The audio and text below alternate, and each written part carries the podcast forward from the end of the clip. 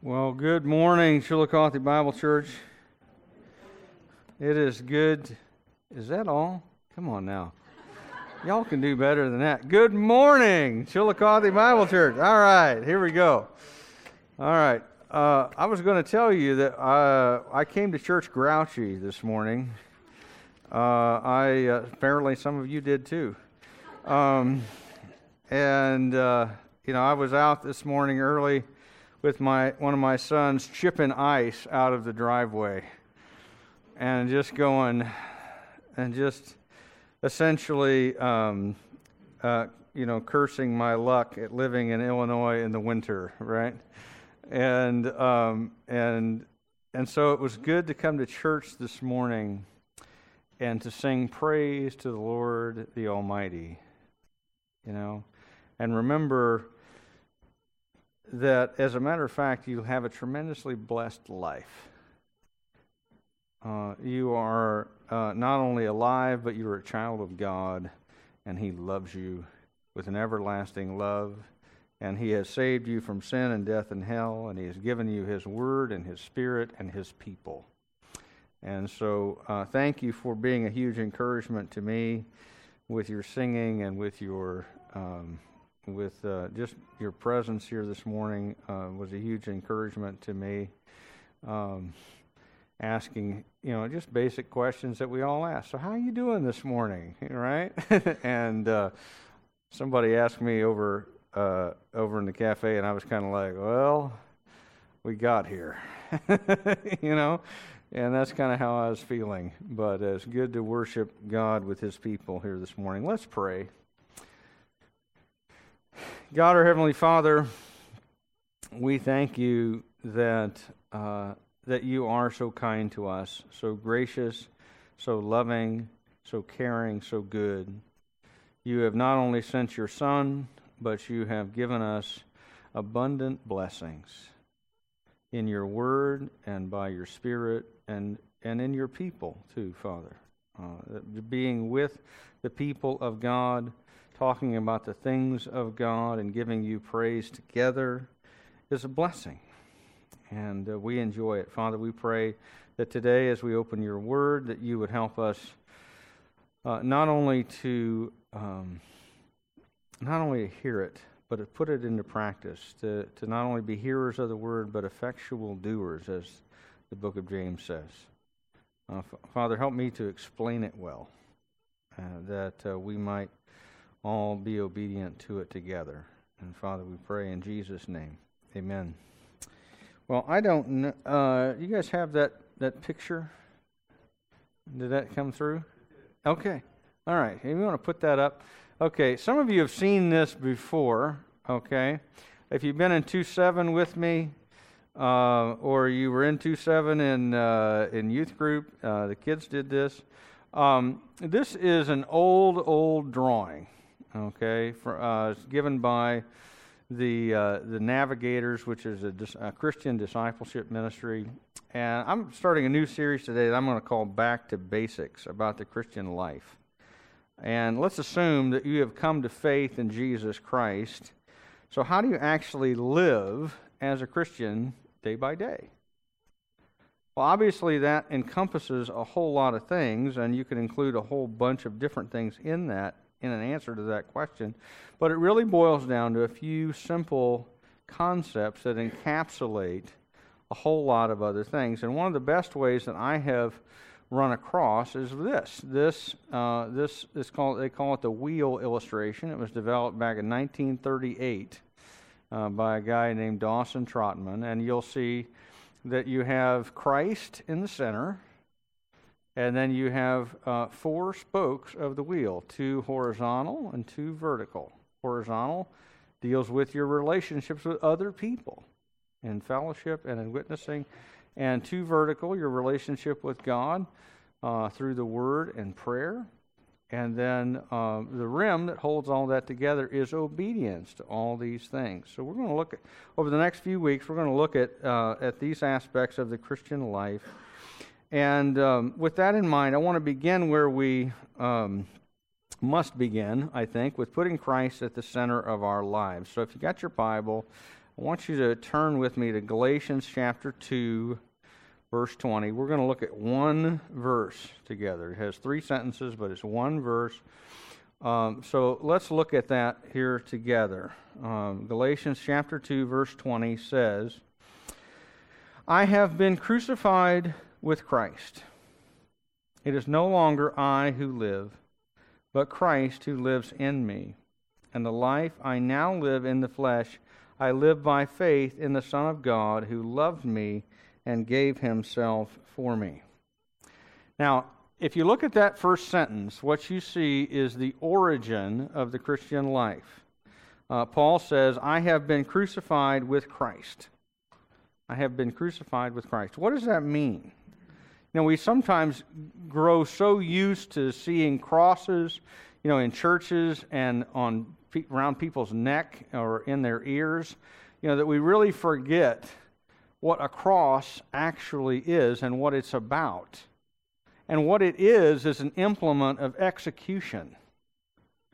It's, it's an ancient, it'd be the ancient equivalent of the electric chair or a gallows or something like that. It's an implement of execution. It was designed to very slowly put someone to death. Crucifying someone could take somewhere between hours and days for them to eventually suffocate as their chest collapses and fills up with fluid.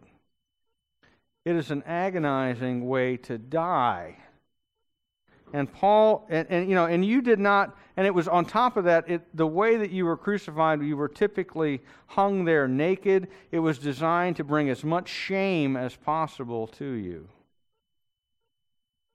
as people passed by and watched, and no one wanted to suffer crucifixion. In fact, it was illegal to put anyone who was a Roman citizen to death by crucifixion because it was regarded as so agonizing, uh, so shameful a way to die. And yet, here Paul gladly pronounces himself crucified with Jesus implying that he understood that following, following Jesus means his own death. I have been crucified with Christ. Now, in Paul's case, that was true in both the physical and the spiritual sense. When Paul became a follower of Christ, he was constantly persecuted, and he really was put to death at the end of his life. Not by crucifixion, because he was a Roman citizen. He was beheaded, uh, but Paul's emphasis here is not on how life ends, but on how life is lived right now. And how we live right now ought to be based, according to Paul, on the fact that in putting our faith in Jesus Christ, what we are doing is willingly crucifying and putting to death our old life. I don't know if you signed, if you knew this, when you signed up for Jesus, you signed your own death warrant you said, As of today, my old life is dead. My old life, the way I used to live, the person I used to be, died when I put my faith in Jesus Christ. There's a spiritual sense in which when Christ died on the cross, all of us who believe in him also died with him because Christ's death paid the penalty for our sins even before we put our faith in him. The old us, the old you, the old me, died when Jesus did, and that version of us is dead and has been replaced by a new and better one through the new birth that comes through faith in Jesus Christ. And the point of this sentence of this verse is that the Christian life is one that begins by faith in his death for our sins and his resurrection to give us new life. And in the moment that you put your faith in Christ, in that very moment, the old you dies with Christ, and the new you is raised to life in him. So you, like Paul, can say, I have been crucified with Christ. The old me has been put to death. Now look at the second sentence. What's it say? It is no longer I who live, but Christ who lives in me. It is no longer I who live, but Christ who lives in me. Now this is this sentence is about the power by which we live the new life that we possess. Now let me let me be really clear here. When Paul says, "It is no longer I who live," he is not saying something weird. He is not saying that his personality and, and his uniqueness and who he is as a person has been like sucked out of him and replaced by something else, right? Uh, Christianity is not an invasion of the body snatchers, right? you retain who you are personality wise and, and everything about you stays the same, except that you get a transformed heart in which the Holy Spirit dwells. Amen? And uh, so to become a, a, Christian is not to become a zombie whose soul has been replaced by Jesus, right? Um, that what happens is, is that the Holy Spirit is added to who you are. And when you become a Christian, what Paul is saying is when he became a Christian, Christ took up residence within him by the Holy Spirit. That moment when that happens, by the way, if you want to get theological about it, I'll give you a theological term. The moment when the, when the Holy Spirit takes up residence in you is called the baptism of the Holy Spirit. And then your experience of that on an ongoing basis as you live your life, uh, as, as uh, the Holy Spirit dwells in you continually, is called the indwelling of the Holy Spirit. There's a momentary time when the Holy Spirit enters and unites you to Christ, the baptism of the Holy Spirit, and then an ongoing presence of Him, the indwelling of the Holy Spirit. And, and what happens to us is that as we yield our life to Christ, that He lives His life through us. In other words, we start to live like Jesus. Does that make sense? I hope so. I hope so. Uh, because naturally, normally, we as human beings cannot live the life that Jesus calls us to. Amen? If you think that you can, I've got a challenge for you. If you think, you know what, I've got the spiritual life thing wired, I think I can do it all on my own sit down this afternoon with uh, open your bible up to the book of matthew chapter 5 and read all the way chapter 5 chapter 6 chapter 7 and see if you can do all of those things. In that list you'll find things like love your enemies and pray for those who persecute you. Um, if your if your right eye causes you to stumble pluck it out and throw it away your right hand leads you into sin, saw it off. Okay, you'll find some stuff in there that will really challenge you, in other words, right? And if, if you think you can do this on your own, let me just assure you right away that you can't. But as you yield to the Holy Spirit within you, He lives out His life through you. And Jesus and the point of this is that Jesus doesn't just call us to live in a particular way, kind of announcing from on high, hey, you all need to knock it off and fly right. And that's what a lot of people think Christianity is. That's not Christianity, that's religion. Okay? What what Jesus does is call us to live in a particular way and then enable us to live that way by giving us the Holy Spirit to empower us to live that way. And the more we submit to Him, the more we yield to Him in our actions and in our attitudes and in our thoughts and in His will, the more we yield ourselves to His will as revealed in His Word, the more we grow. And the more we live out a Jesus like way of life. And the way that we live is meant to remember, resemble Jesus' life because Jesus is living out his life within us and we live out His presence because His indwelling nature changes us. Changes who we are, changes what we want, changes what we think about, changes what we even desire to do. And so that what we couldn't naturally do on our own, all of a sudden becomes part of who we are.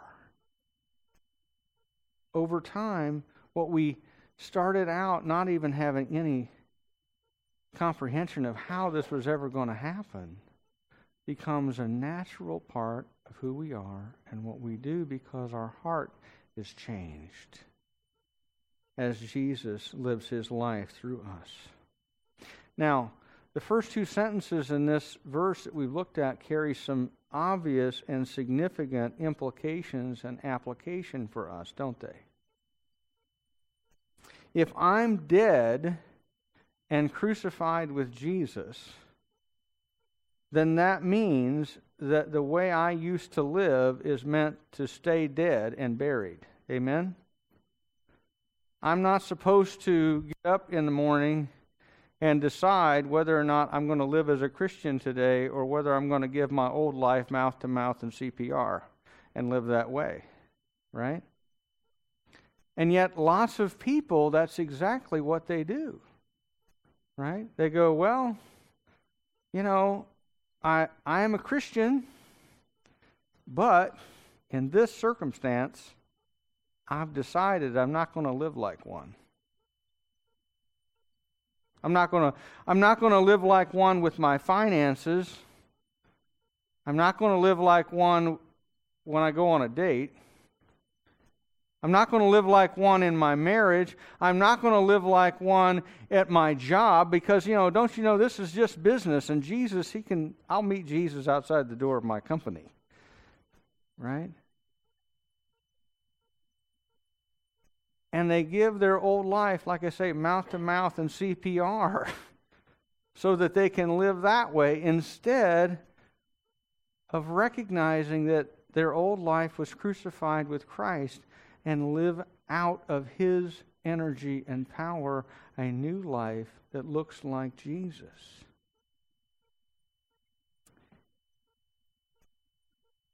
And what this text is telling us, again, second sentence here, that if it's no longer I who live, but Christ lives in me, what that means is, is that I have willingly dethroned myself. And we've, we've read about that in the I don't know how many of y'all are fascinated by uh, Harry and Meghan, right? But they are, um, I'm not all that fascinated, to be honest. Um, you know, we fought a war over that, right? We're not having these people be involved in our lives, but somehow they keep warming their way back in. but, but in any case, these two people have decided they're going to step back from involvement in the royal family, right? I don't know what that mean what that means really. You know, like you stop being a prince one day because you've decided you don't want to be one anymore. I don't even know. But here's what I do know as it relates to Jesus, what you do is you step down off of the throne of your life. And you enthrone Jesus and you say to him, You get to be in charge of my life. You get to tell me what to do, and I will listen and obey. You get to be the center and the ruler and the one who determines what I say and what I think and how I live my life in every respect. In every respect. So, what's the direction and purpose of my life? It is to live out a Jesus like life empowered by Jesus' indwelling presence in my life. That He's at the center, not just of my, of my thoughts, not just as someone who uh, occupies a lot of my, of my energy and thinking, but as someone who is telling me how to live and that I am obeying and listening to. Amen? I no longer live, but Jesus lives in me. Now, look at the last sentence here. The life I now live in the flesh, I live by faith in the Son of God who loved me and gave himself for me. What this line of this verse gives you, gives you and me is the encouraging motivation or why we should do that. When Paul says that the life he lives in the body, he lives by faith in Jesus, what he means is that as he trusts in Jesus to live his life through Paul, moment by moment, that Jesus gives spiritual effectiveness to everything that he does. That's what living by faith means. When you live by faith, you're trusting God to give spiritual effectiveness to your actions. And as we, moment by moment, trust in Jesus to live out his life through us, uh, then we don't continue by merely human effort. We don't begin the Christian life by faith and then we just kind of gut it out from there. Jesus lives his life through us. And as we obey, moment by moment, we rely on Christ to live out his life through us, and we, we obey by the Spirit's empowerment. Now, you and I know that if you've been a Christian longer than five minutes, you know that we often fail to live out of the Spirit's empowerment of our life. Amen. Anybody want to stand up and testify on that for five minutes? okay. Um, we can all testify, probably. I mean, I, I gave testimony today, right? Came to church at Grump. Uh, that that um, that we fail to live out the Spirit's empowerment.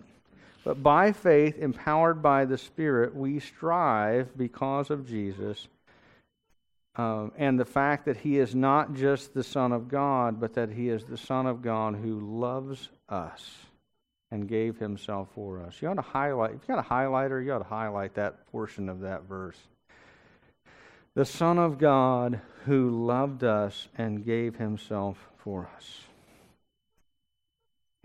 Let me ask you something. Those of you who are married, when things are going really well and you are deeply aware of how much your husband or wife loves you, how hard is it to serve them?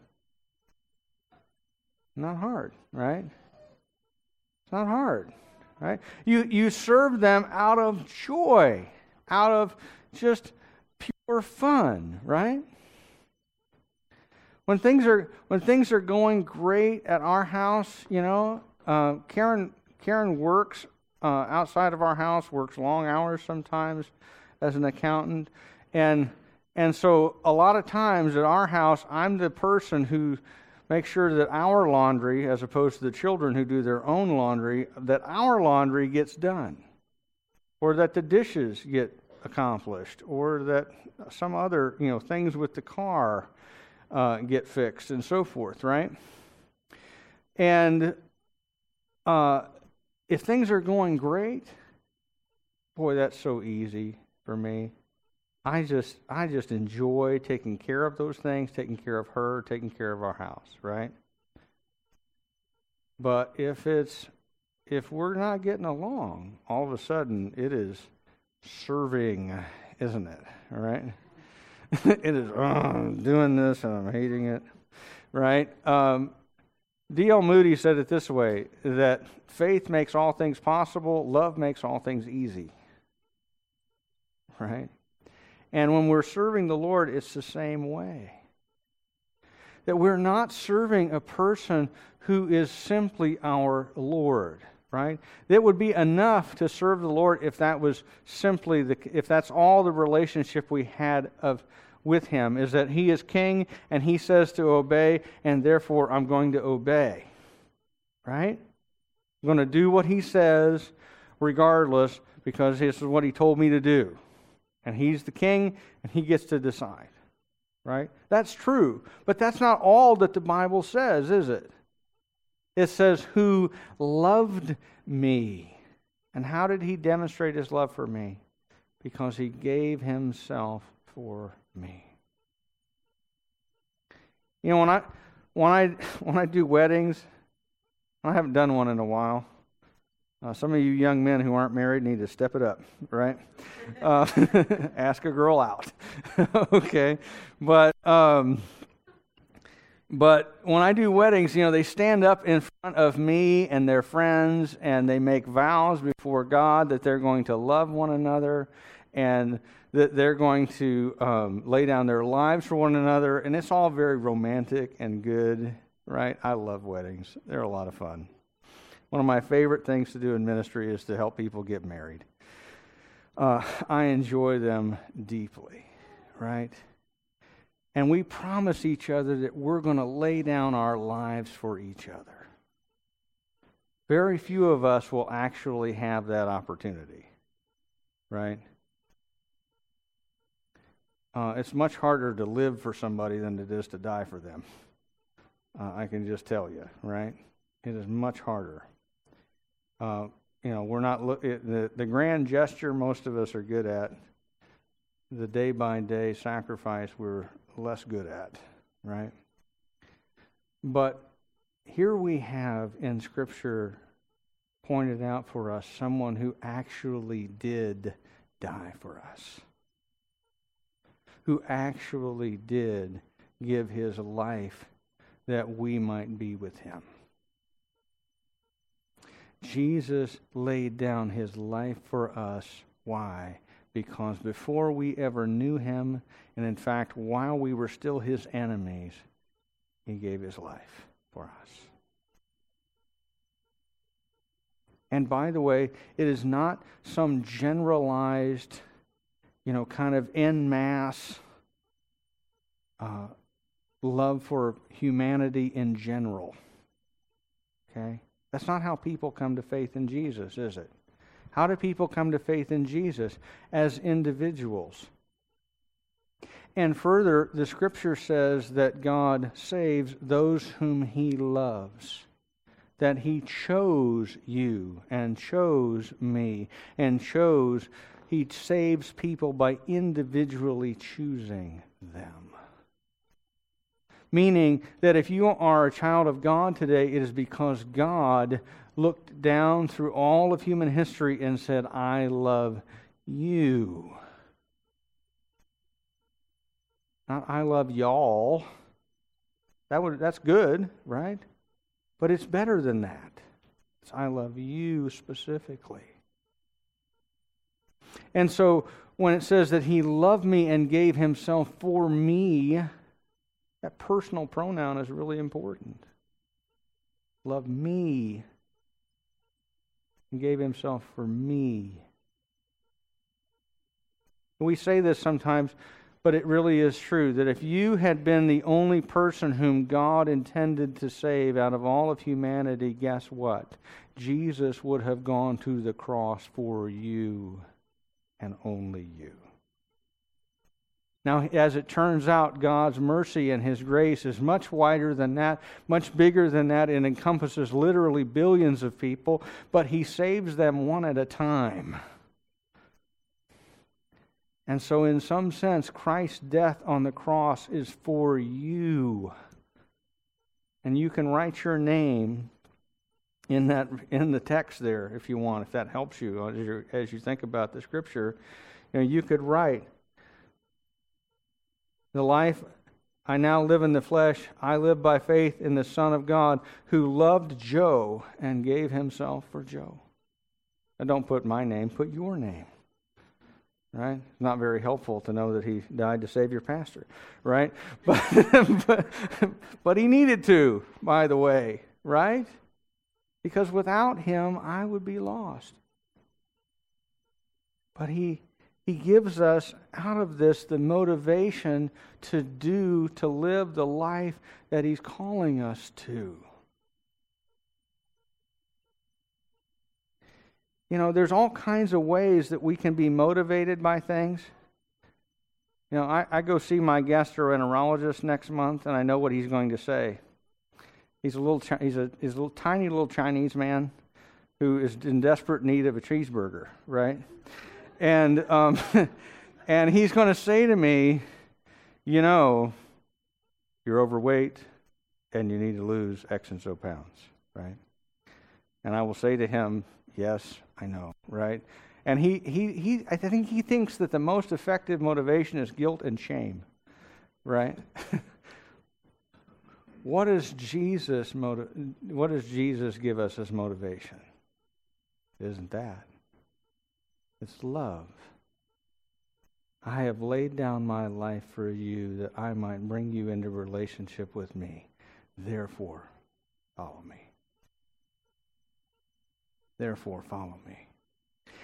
And when we obey him out of love, it's not it's not a burden. It's not a it's not a endurance run. It's out of joy. And we count it a privilege. Amen.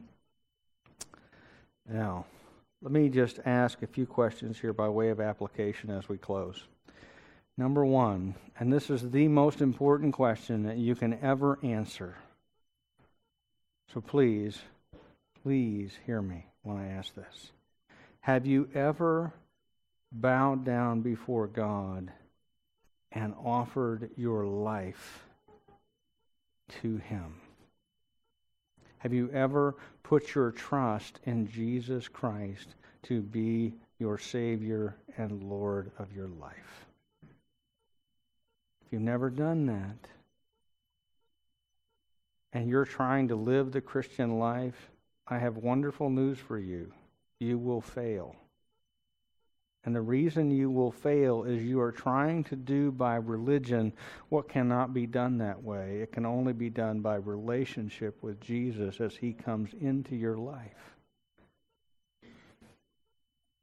But the Christian life begins by first establishing that relationship of saying, I will crucify my life with Jesus. I'm going to put my trust in him. He died on the cross for my sins and was raised from the dead to give me new life, and I believe that. And in the moment that you do put your trust in Christ, Jesus enters into your heart and life and enables this this life that we're talking about. But if, if you haven't done that, if you try to get the steps out of order, none of this works. So let me invite you, if you've never put your trust in Christ, to do that today, right now. You don't have to walk down front. You don't have to pray a certain prayer. There's no magic formula that you have to uh, repeat, no incantation. None, nothing like that. What, what the scripture says is believe in the Lord Jesus Christ, and you will be saved. There's no time like the present to dethrone yourself and crown Jesus King in your life. So I encourage you to do that today. Um, if you have been crucified with Christ and you no longer live, do you need to remember and renew that commitment to die to your old life and allow Jesus to live his new life in you? You know, we're still at the beginning of a new year. All the gyms are full, right? right? Uh, you can't you can't get on any exercise equipment at Pierce right now because it's all in use, right? Um, we are at the beginning of a new year. And maybe at the beginning of a new year, it's a good time to, to, to actually renew some things that were part of your life in a deeper way in the past. Maybe you have wandered off the path for a while. Um,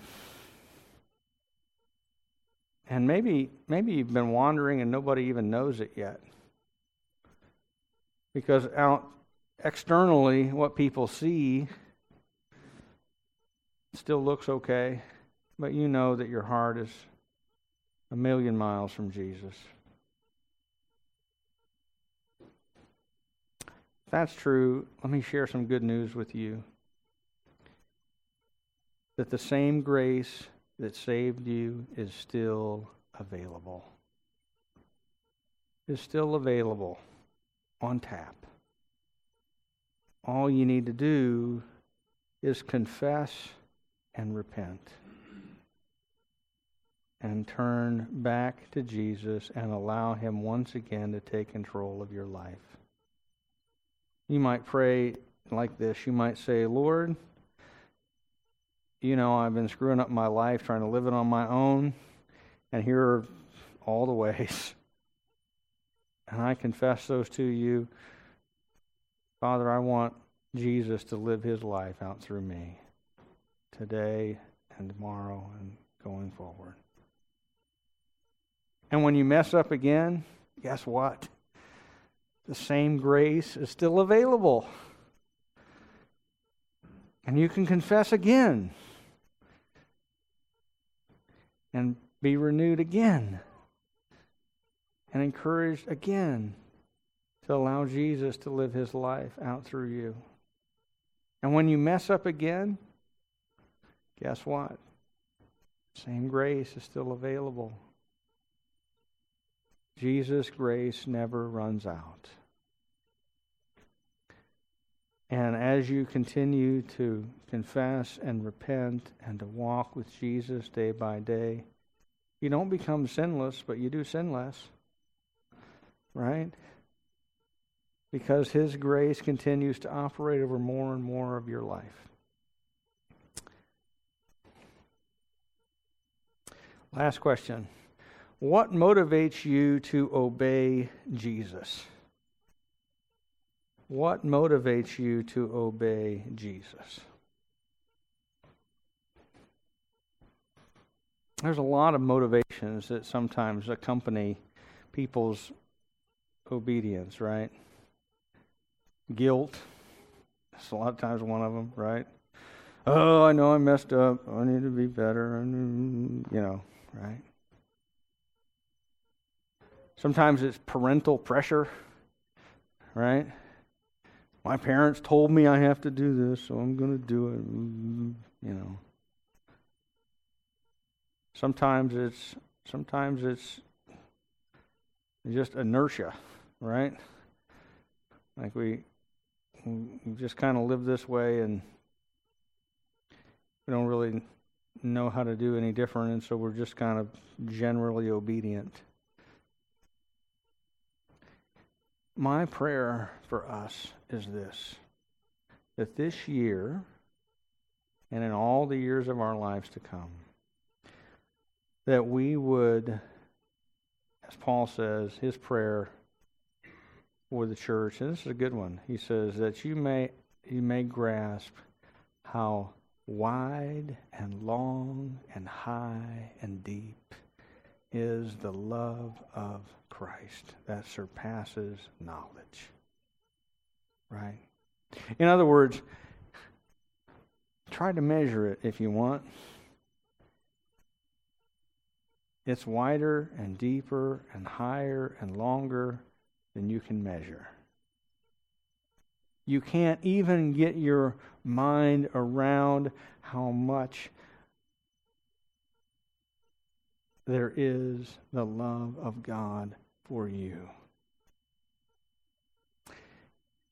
And my hope is that my prayer is that we would begin to understand just a little bit of that. And that that would then motivate us to obedient Christian living. That we would not obey simply because we should, but obey out of love and delight and joy right? Should you obey? Yeah, you should.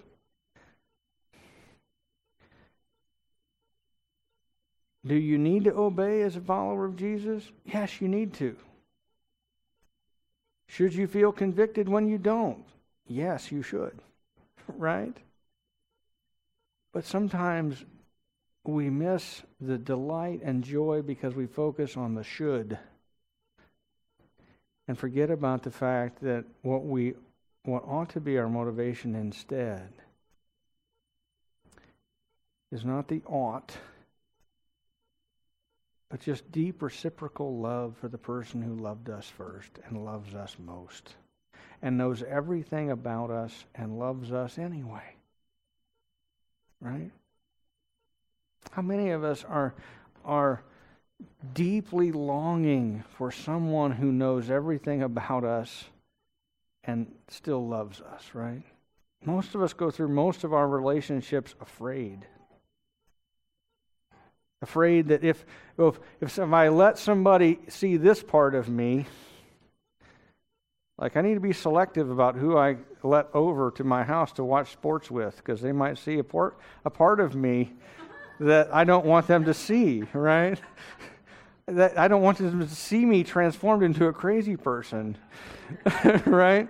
Who yells at the referee on every questionable pass interference call, right? Um, uh, you know, and argues with my son back and forth about whether it was legitimate or not, right? I don't want to see. I don't want people to see that, right? And that's a silly thing. But sometimes there are serious things that we don't want people to see that, right? Because we are convinced that if people see that, they won't love us anymore, right? The good news of the gospel is that Jesus sees every bit of it, even the parts that we hide. And he loves us anyway and he gave his life for us. Can you follow and love a God like that? Yeah, I can too. And my prayer is that all of us would come to understand God's love for us in a way that motivates our obedience. As Paul says here, who loved me and gave himself for me. Amen? So let's pray. Father, we pray that, that you would, by your Holy Spirit who indwells us, help us to love you well and to live for Jesus not because we must, but because we love the one who loves us. And we make it our goal to please him because it also pleases us to, reciproc- to reciprocally love the one who loves us first and most. And Father, uh, we thank you for time together to worship you, to declare the excellencies of him who called us out of darkness into your marvelous light.